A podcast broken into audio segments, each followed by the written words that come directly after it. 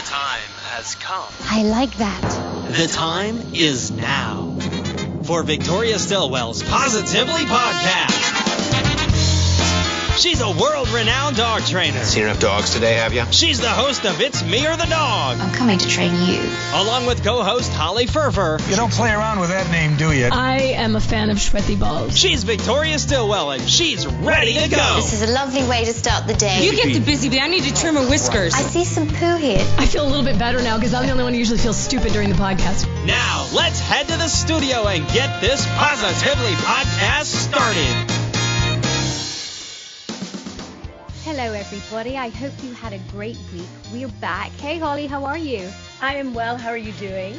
I'm all right, thank you. I think every day feels like Groundhog Day, and I don't think I've come out of my house for maybe 3-4 days, but still, at least, you know, we got the academy, and it's an online course, and everybody's taking online courses right now. So, but it is a strange time. I think the longer that we continue with this and negotiate, because it's getting tougher, I feel. Yeah, absolutely. I have a question about your online course. So is it like in semesters where once you have to sign up and then it starts, or can you go at your own pace and start at any time? How does it work? You can start at any time. Oh, good. But you do have, there is, depending on if, and we're talking about the dog trainer course. Yeah. If it's the dog trainer course, there is a time that you need to complete it by. Mm-hmm. And there's, you know, if you take the online only option, then you are, you have a certain amount of time. If you take the online and in-person track, there's a certain amount of time there. But we also have two courses, the fundamentals course and the starter course, that are for dog lovers. And you can just, you know, you can stop and start and do that at your leisure. So there are various different courses you take that have different kind of requirements. Yeah, that's good to know. I've always wondered, because I thought, wow, did I miss it? Because I'm thinking to myself, I got some time on my hands. Maybe I should take some classes and keep that little brain going and clear the brain and prevent Alzheimer's. Yeah, you know what? I'm just reading Dr. Sanjay Gupta's book called, is it Keep Sharp? About his mind, how to keep your mind healthy. Yes, how to keep your mind healthy. I think it's got some really, I would definitely recommend that book. But also, when you're talking about courses, I've just started a course learning about the history of England, Wales, and Scotland. Wow, online? Yes, it's an online course, and I really like it. It's a little bit, I've just started it. It's a tiny bit dated, but the information is really interesting, and of course I love history. I'm a big history buff, so it's again something that's not dogs, nothing to do with dogs, because you kind of need to get out of your lane for a little bit. How can history get dated? No. The actual, I think, the presentation and the video of it is a little dated. So like people are wearing clothes circa 1984. Well, maybe a little. Okay. But the information is still really, really good. And so, yes, I mean, I think that's a good thing. Take courses and learn more. Use this time to do that. That's very cool. And that's why also we come to this podcast, because people want to know more and more about dogs and how they think and how they act and how they do. And that's why our guest today is none other than the incredible Adam Miklósi, and he is from the Family Dog Project. I'm going to pronounce this wrong. I'm just going to say EL University in Budapest, Hungary, because I can't pronounce it in Hungarian. That's good. Yeah. It's actually Eötvös University. Eötvös University. Yes. Okay. And then they say Budapest. Budapest. Yes. Yeah. So the S is an essay. We've learned so much already. We're going to have everyone speaking Hungarian by the time they finish this podcast. Adam, welcome. We are so glad that you can join us today. Thank you very much for inviting me. I really am looking forward to this discussion and talking. Yeah, it's great fun. And yes, well, thank you very much for being here. What is the Family Dog Project? Tell us about it. Well, the Family Dog Project it's actually a virtual project. So when we started dog research in 1994, so the last century, the previous century basically, then we decided to give it a name. And so the people who actually started it, my former professor, Vilmos Csányi, and my colleague, Josep Topal, we three of us founded this project. But now we have about, 40 people who are there and working together on that project. And I think also the idea was, which was at that time in some way revolutionary, that we are studying and devoting our ethological knowledge to understand the behavior of the family dog. Because that was, obviously, when you have a dog and you have so many books on dogs, it's sort of a trivia that, yes, we know something about dogs, but from a scientific perspective, there was very little actually known about dogs. So I had the honor of working with you. Was it all the way back in 2014? Was that 6 years? Something like that, yes. 2014, 2015. And we worked at, I'd known of Adam's work before, obviously, but he was always this sort of this figure, as in this man is truly a groundbreaker when it comes to helping us understand the behavioral cognitive world of the domestic dog. But then I got to work with him for about 10 weeks. It was like having my own walking encyclopedia right next to me, on this amazing show called Dogs Might Fly that we filmed in England. And we took 12 rescue dogs from around the country, and we took them to a beautiful house down in the south of England. And for the next 10 weeks, we, with Adam devising all these incredible challenges for these dogs, we found out about their behavior and their cognitive processes and how they learned. And we took 3 or 4 of them, made it to flight school. So flight school was another 6 weeks. And eventually those dogs flew a plane. That's remarkable. It is remarkable. It was an incredible program. And of course, when the producer, Caroline Hawkins from Oxford Scientific Films, told me about this project. She's the producer, the creator of Meerkat Manor. For all of you Animal Planet fans out there, if you love Meerkat Manor, this is it was developed and created by Caroline Hawkins. And so she was the one, along with Claire Burks, who created this idea, because there is in New Zealand a trainer called Mark Vetti, and he had taught, to show how incredible rescue dogs are, he had taught some of the dogs in shelters to drive a car. So they thought, well, why don't we take this to the next level? And why don't we teach these dogs to fly a plane? And actually, subsequently, the dog that did end up flying the plane was a Staffordshire Bull Terrier called Shadow, who was in and out of rescue shelters, was a hound Houdini and was escaping all the time, and was on the list for potential euthanasia because no home would take him. He was the dog that ended up flying the plane. And when I mean flying the plane, I mean flying the plane. Remarkable. It was a plane, and he's not doing a figure of 8 up and down, but he had to bank and be on those controls and do a figure of 8 with the pilot next to him. And so he flew the plane himself for about 10 minutes. Extraordinary. Anyway, I was on this show with Adam. And how does that, I mean, you know, you talk about in and out of shelters and homes, and he was a family dog and then a shelter dog. How do you train a dog like that? And even like, I mean, let's just be honest. Like, I can't get my dog to go out and poop when it's time. Well, Adam, do you want to take it away? Well, I mean, you know, I'm not a dog trainer. I always say, if people come to me, you know, I want to train my dog, or I have a problem with my dog, I always say, okay, you should find a good dog trainer. So scientists are thinking more generally about this. And also my role actually in that film was mainly giving some sort of a scientific background of what's going on. And if you remember, Victoria, what we also did was very specific tests for those dogs, how they show whether they can recognize the emotion of the owners, or how they find food in a complicated situations. And you remember maybe also that we had this fantastic task where the dog had to show some insight to actually find out that in order to get to the food that was down hanging from the ceiling, he had to push an object under the food in order and jump on it and then get it from the top. So this side of tests were done partly for showing the viewers that those rescue dogs are not different from all other dogs.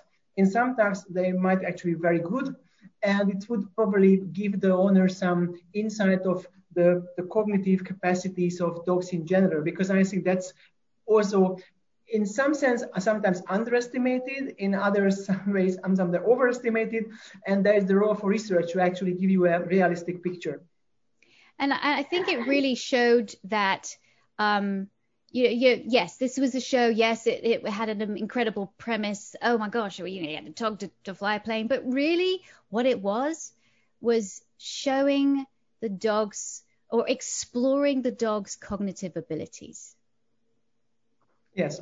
And I think we had a very nice feedback from the dogs also. And obviously there's a variation, which I think is also important to understand for others, like just like Holly was mentioning, that maybe your dog is not performing very well in certain situations, but you should find the talent. So each dog has some sort of talent, just like people have a talent, but you have to figure out in what direction their talent actually is the strongest. Do dogs process, do they think like we do, or do they have a different way? Obviously you're talking about the food on the ceiling. So we would look at that and say, okay, I need to get up.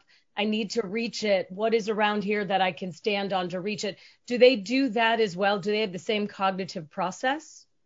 Well, you are just asked the big question that keeps me going for the last 25 years. So the honest answer is we don't know. Obviously, the longer would be that in some sense, yes, they are thinking very similarly, but in many tasks and in many problems, they probably have a different ways of approaching the solutions. So and it also depends on how they perceive the world.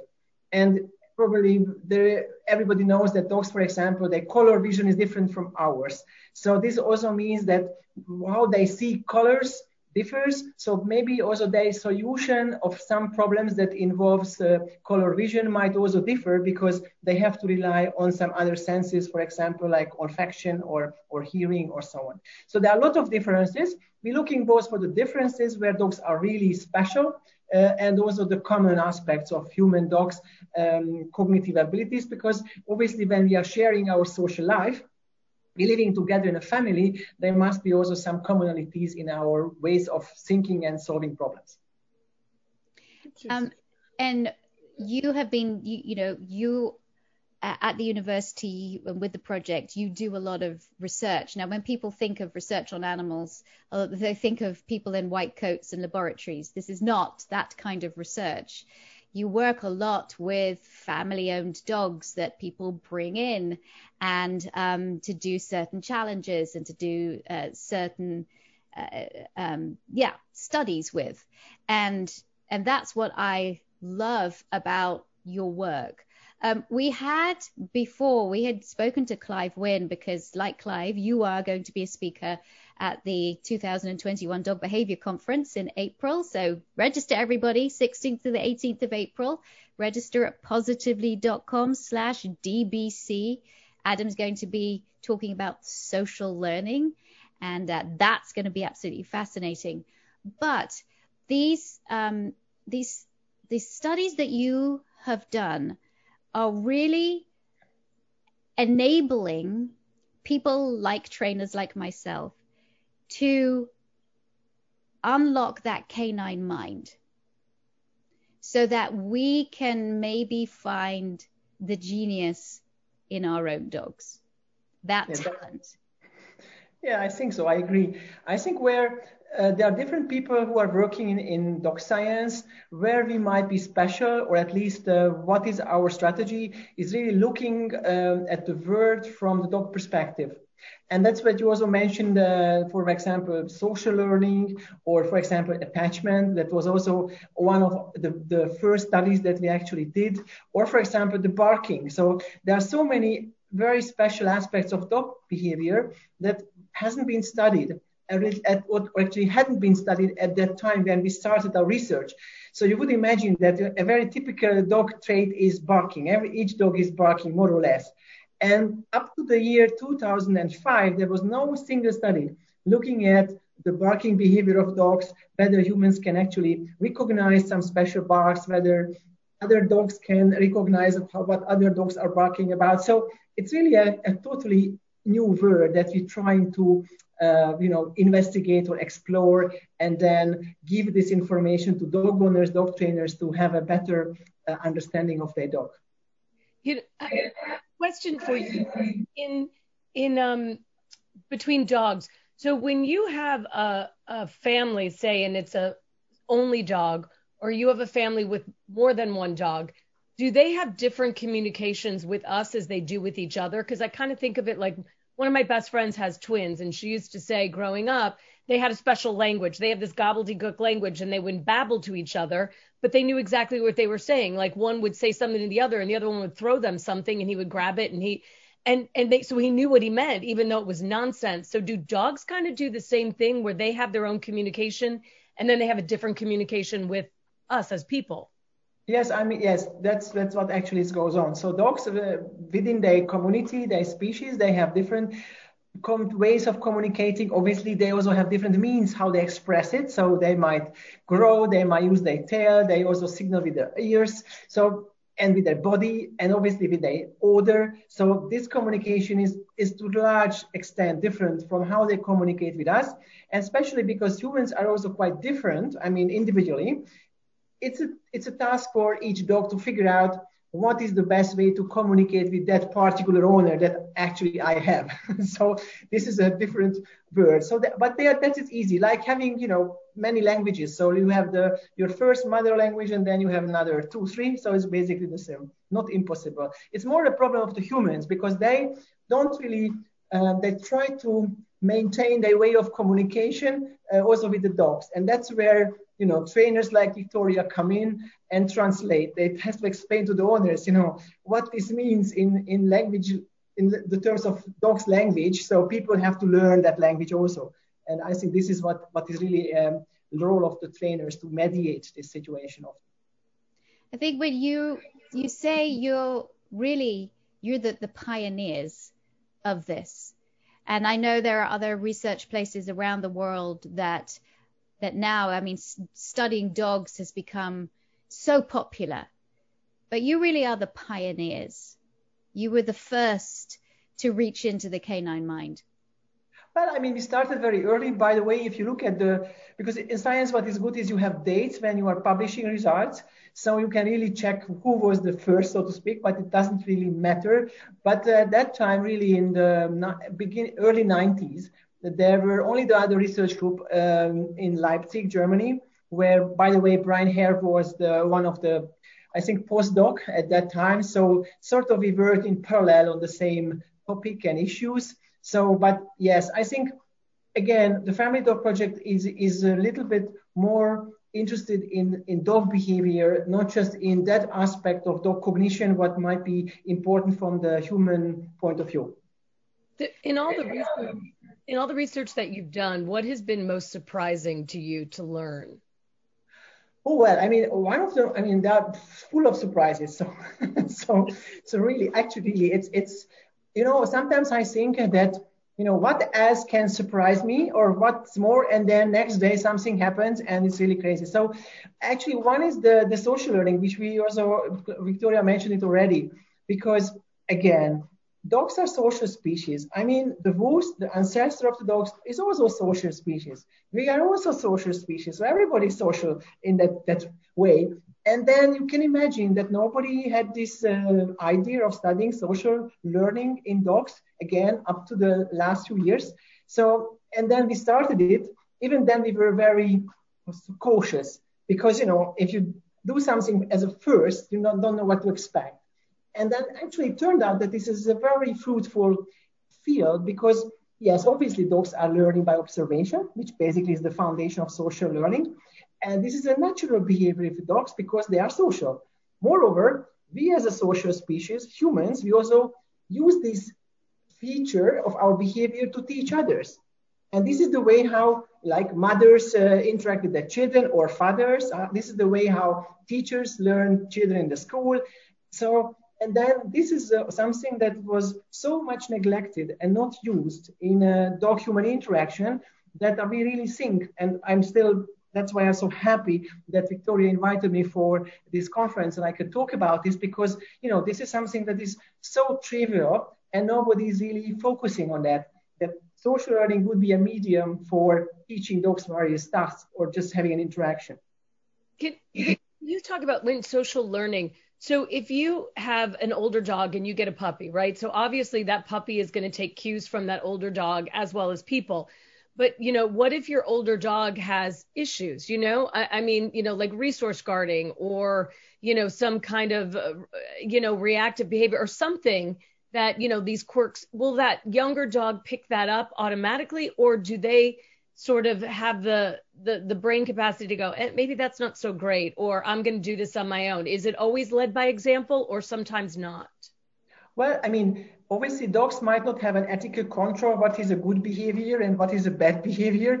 So they might pick up anything. It depends on also on the puppy, obviously, on the dog, whether it has some preference and many other aspects there are. But obviously, as it, you know, you can imagine it's just like with children. If you have an older brother or older sister, the parents have little influence actually what they learn from each other. You know, sometimes they learn the good things. Actually, that's rarer.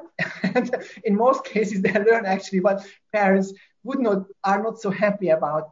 But I think, you know, that's why you have to obviously part of that. So if you are a human and you want to teach the dog something, then you obviously should, push more those that you prefer. But obviously, social learning is ethical free, so the mechanism is there for learning anything, what the olders, the more experienced actually are doing. I want to give an example when we come back, because we're going to take a short break, but I want to give an example of how I use social learning actually for a puppy to teach a mother. So we're going to be back after this short break.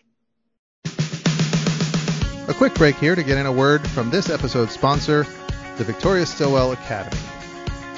Are you looking for a school that can teach you how to be a professional dog trainer? Interested in adding professional dog training services to your pet business? If you've done any research about dog trainer schools, you know that there are a lot of choices these days. Some schools force you to move to where the classes are held for weeks or sometimes even months. Others only teach certain training techniques exclusively or get bogged down in repetitive drills which work well in the lab but don't always translate to the real world. Some even focus just on games, even for more serious anxiety-based behavior issues, while others employ dangerous and outdated compulsion-based methods that are based on since-disproven theories and the use of pain, intimidation, or fear. Renowned dog behavior expert Victoria Stilwell founded the Victoria Stilwell Academy for Dog Training and Behavior as an answer to one of the questions she heard most often following the success of her TV show, It's Me or the Dog. How do I become a professional dog trainer? The Victoria Stilwell Academy is founded on a simple mission to create new generations of successful positive dog trainers around the world. Its flagship dog trainer course teaches students how to use the latest in behavioral science to help owners and their dogs achieve results through its elite combination of its premium content taught by the best faculty, using the most state-of-the-art technological platforms with the most comprehensive curriculum and the power of the most recent advances in the science of adult learning. No other dog training school offers what VSA can in terms of the flexibility of its hybrid learning models and its refusal to compromise on the commitment to comprehensive excellence. Every dog trainer course student is paired with a personalized faculty advisor to help guide them through the course via weekly video conference office hours. And every minute of the course content is delivered through engaging instructor-led videos and accompanying learning resources. Its flexible length allows students to learn from home at their own pace, and an optional premium add-on track is available for those who want to supplement their learning with in-person intensives, local mentor shadowing, and live webinar-style cyber classes. And rather than just focusing on one training style, Dog Trainer Course students develop a comprehensive toolbox while pledging to use only force-free positive dog training tools and methods as professionals. VSA also teaches human psychology for effective client interaction as well as accessible and actionable business marketing and branding so that students' business can reach their fullest potential, Not to mention, VSA students graduate as certified dog trainers with the prestige of the Victoria Stilwell Academy name and the power of Victoria and the Positively brand at their backs as they launch or expand their dog training businesses around the world. So if you're ready to get serious about having fun, turning your passion into your profession, and changing the world one dog at a time, the Victoria Stilwell Academy is the place for you. Enrollment coordinators are standing by to help you apply or answer any questions you may have. So visit vsdogtrainingacademy.com today and find out how the Victoria Stilwell Academy can help you chase your dreams of becoming a certified professional dog trainer. Again, that's vsdogtrainingacademy.com. vsdogtrainingacademy.com. The Victoria Stilwell Academy, the future of dog training.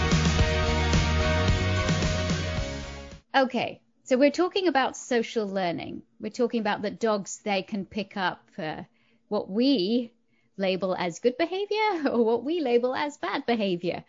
But I want to tell you about a dog that was very, very nervous. It was a dog that we'd rescued that she had been dumped outside a pet shop. And we took her in, the Wonder Dogs took her in, and then we found an amazing foster home for her. And we found she was pregnant.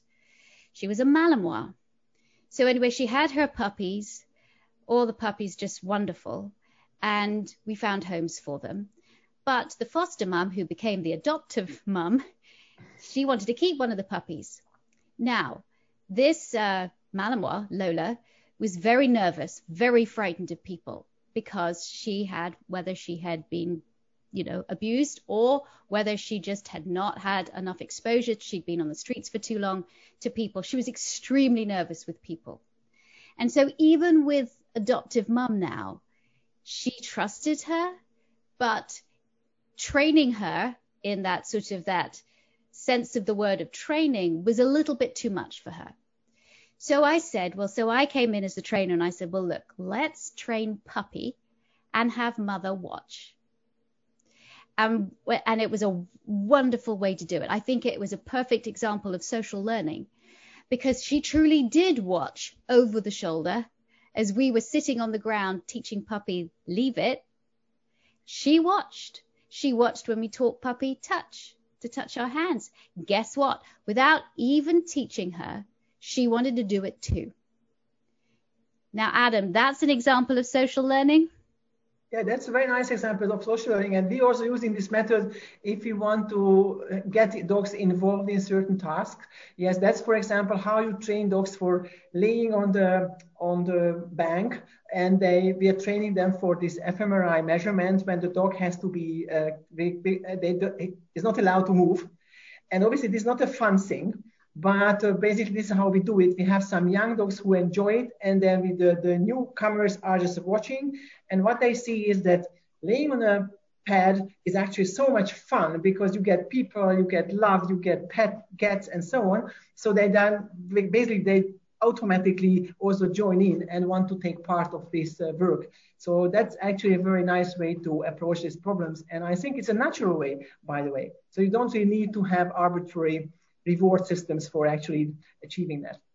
Yes, and it takes pressure. It took pressure off this dog not to have that direct human contact that. So she saw puppy was having such a good time, as you say, Adam. She started to have a good time. And so I think that, for those of you who are going to register for the conference and going to listen to Adam's talk, this social learning is amazing and you can use it in many ways to teach your own dog. But I do want to move on to the Genius Dog Challenge. I do hope to have Claudia Fugazza on here at some point. And I know she's very busy as well, like you are, Adam. But and we're going to talk about more Do As I Do with her. But the Genius Dog Challenge, this is the latest challenge you have done. I was there for one of the challenges, a live challenge.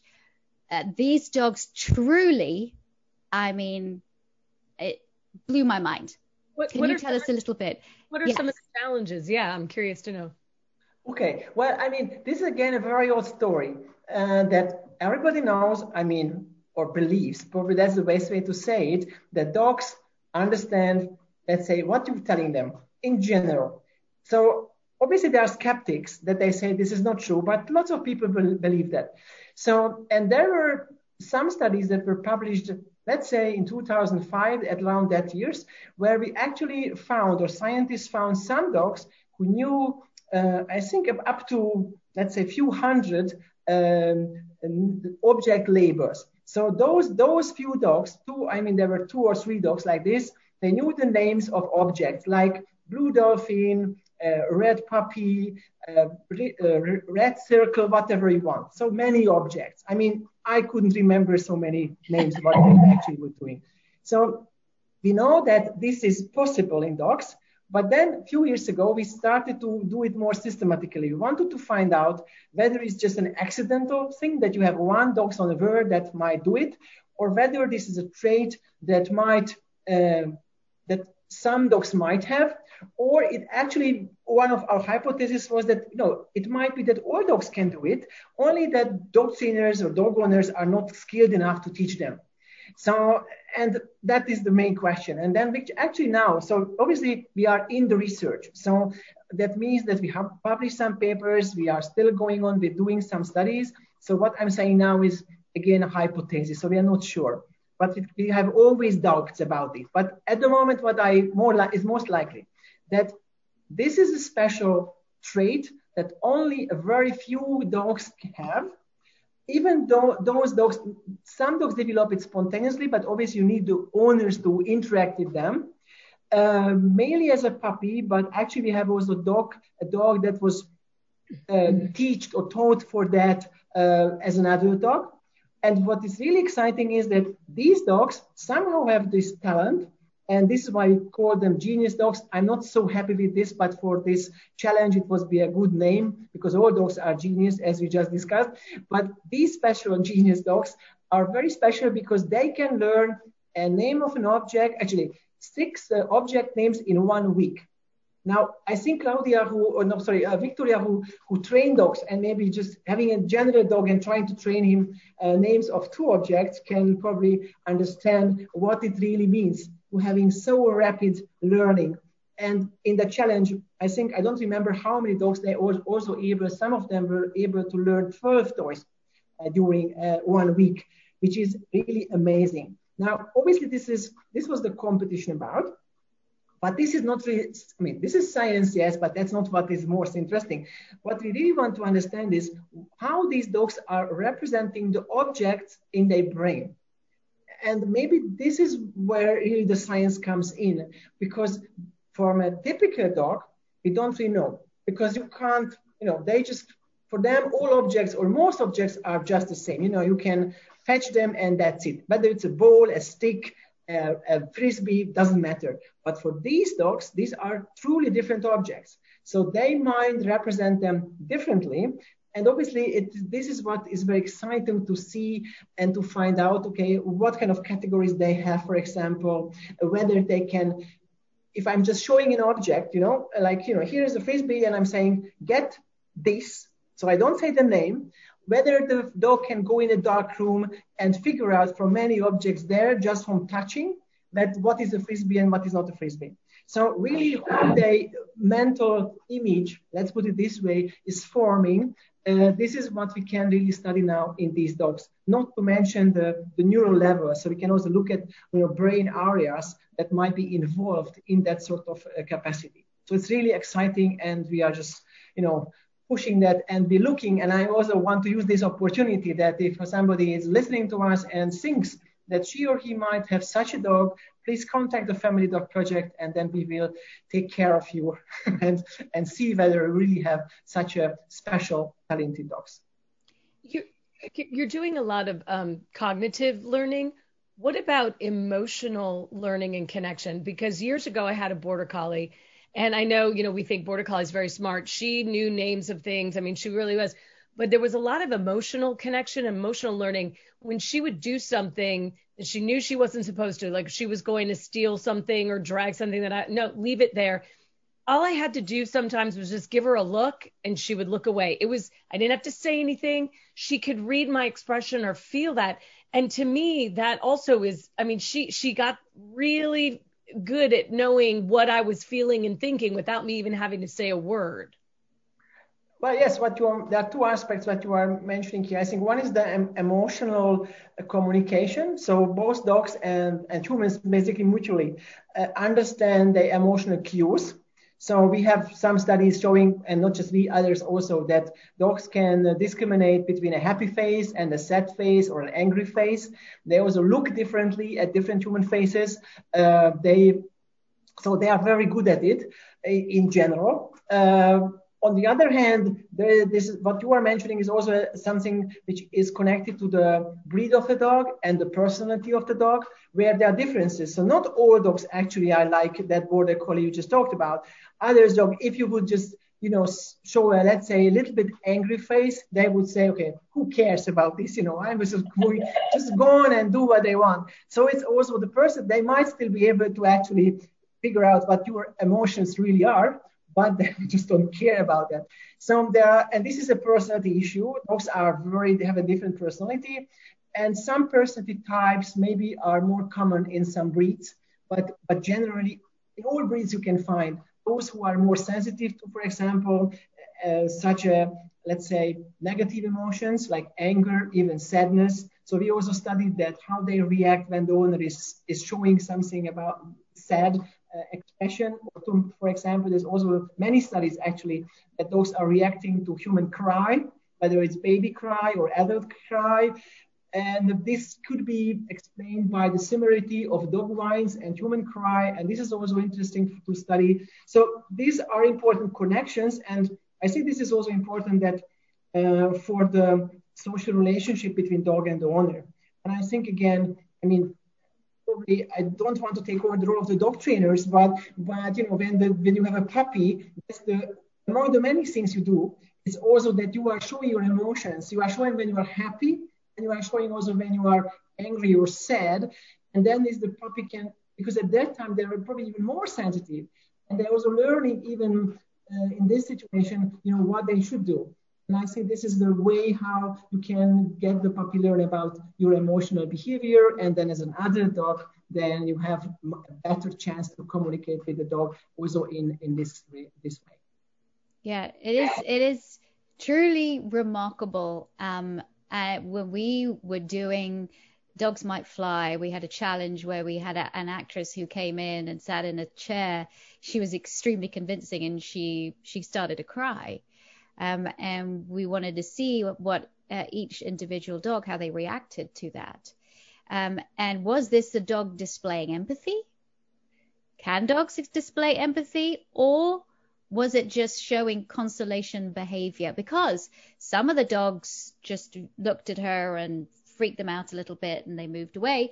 Other dogs went up to her, curious, nudging her, trying to see, are you okay?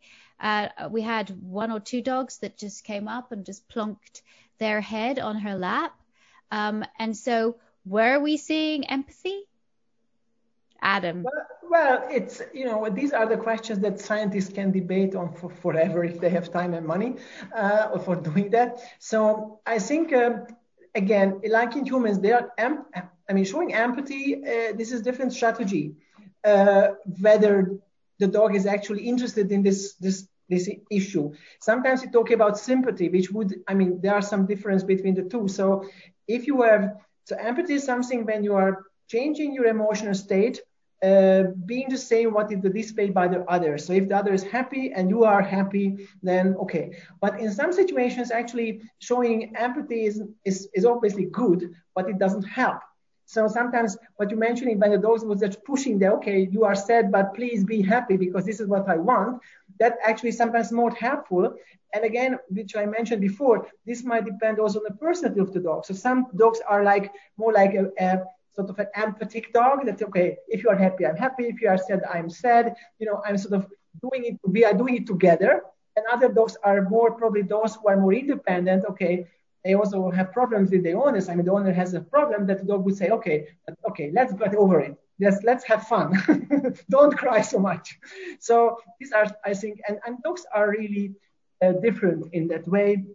But that, I think, what they makes them also so interesting for people because they are other individual, which is important in that respect. In what you were saying, does that Does it also matter too how connected a dog and a human are? Because I would imagine that if the dog, some people have dogs and they're their pets, and I got them for the kids, and they're not as connected to them. Where, for instance, my dog is my Velcro dog, right? Like if he's not in the room, I freak out. If I'm not in the room, he freaks out. We need to be together 24/7. Like I like him better than my husband, and my husband knows that. So we are really connected. So is that make a difference too on how a dog reacts and the emotional communication and socialization between people and dogs?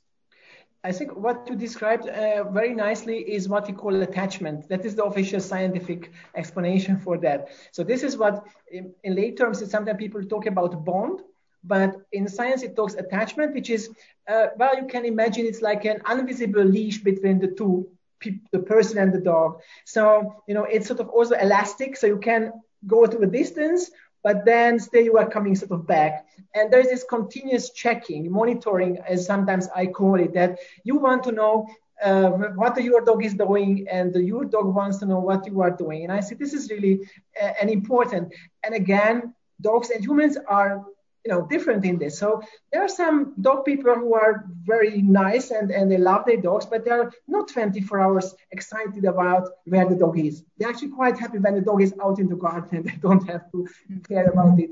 And dogs are just the same. So, there are dogs who really have always this eye, back looking where the owner is. And we had many situations. You can see it if you try to go out from the room and your dog is without getting noticed.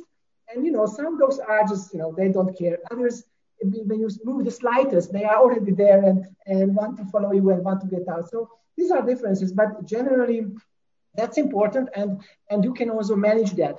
So I think when you are interacting with more as a puppy, you train them or just having fun together. I don't really like this word training at all. But no, I don't like it. So basically you are together, you are enjoying, but together, active being together. So running around and having fun. So this actually strengthens this attachment also.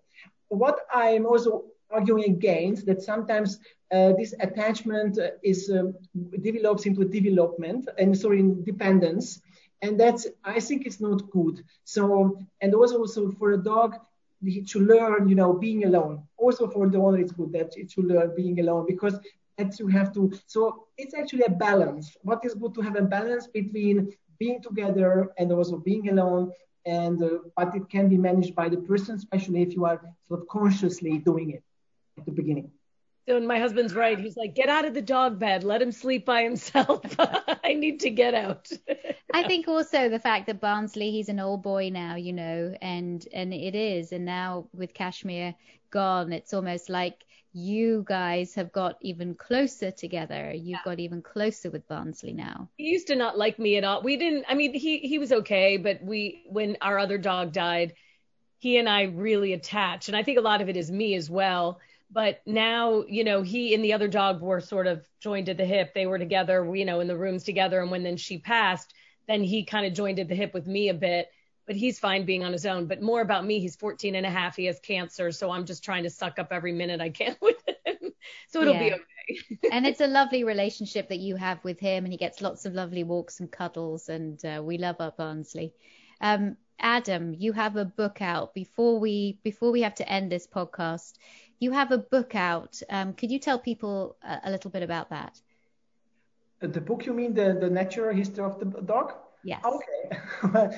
Well, actually, that is a book that is a general book. So it's not special. What we thought when we planned that together with the publisher was that, again, to give the little bit of the scientist view, but also showing some aspects of dog behavior that is usually not so much represented in typical books on dogs. So there is interesting chapters, for example, on social learning that, by the way, Claudia wrote for the book. We also talk about attachment, for example, which is a central concept.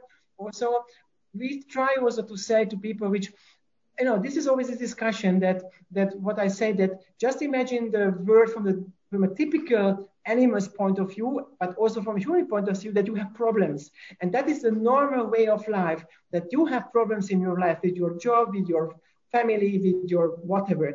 Now, this is what I really find strange, but when it comes about dogs, that people always want to solve the dog's life. You know, the poor dog that has to do this. And so the dog's life is actually without any problems. And that's what I find not really healthy, to put it this way. So again, I mean, we try to show it also in the book that, you know, you really have to give a, I won't say hard life to the dog, but a life with small problems, like, you know, making a decision. Here we are at the corner of a street. What do you want to do? Left or right? This is actually for a dog a problem, especially if it's not, and many such things. So I try to really encourage people to have the dog to have its own life in a way, because we don't really notice, but we control so much of the dog's life. And I think that's what is not really good. And that's why sometimes I tell people, you know, try to put yourself in the dog's position. Would you like to have the same food all the time in front of the refrigerator at 8 o'clock? And you don't want to go out sometimes for a drink or a food with your friends. So I think this is what I also tried or retried in to sometimes describe in that book. So people, if they want to get some ideas, maybe it is a good read. I don't know. Thank you. And I think what you say is really important. These dogs need a little challenges. They need a little problem solving. They need to make choices. They need to have that ability to make decisions. And that's very enriching. And, you know, even positive trainers, we say, you know, we shouldn't have a relationship with our dogs if it's like a you do and I give relationship. You sit and you get a treat. No, it's a lot more than that. Building a relationship, a successful relationship with your dog is much more than just sort of that kind of training, as everybody thinks of training, whether even if you're humanely training them, you know. So that's why I think challenges are really important. Adam, we've come to the end. We're out of time, but I just want to say thank you so much for coming on this podcast. I'm so excited to hear your presentation on social learning. Guys, if you want to hear more of Adam, please register for the Dog Behavior Conference at positively.com/DBC. Register to hear Adam and to hear other speakers as well. 3 days of just total dog geekdom. Yes, thank you very much. I really enjoyed talking to you, both of you, and I really got so many interesting questions. So it was really fun to talk about dogs again. And I'm also looking forward to this conference very soon, by the way. And I hope we have really interested listeners and viewers. So it will be a nice occasion to help also the dogs how they should live with us. Thank you, Adam. Thank you. Adam. And so nice to meet you. Holly, you. I hope you have a good week. Thank you very much. More of the same. Yep, next week. Same time, same bat channel next week. All right then, guys. Thank you so much, everybody. Thank you. Okay, bye-bye. Bye.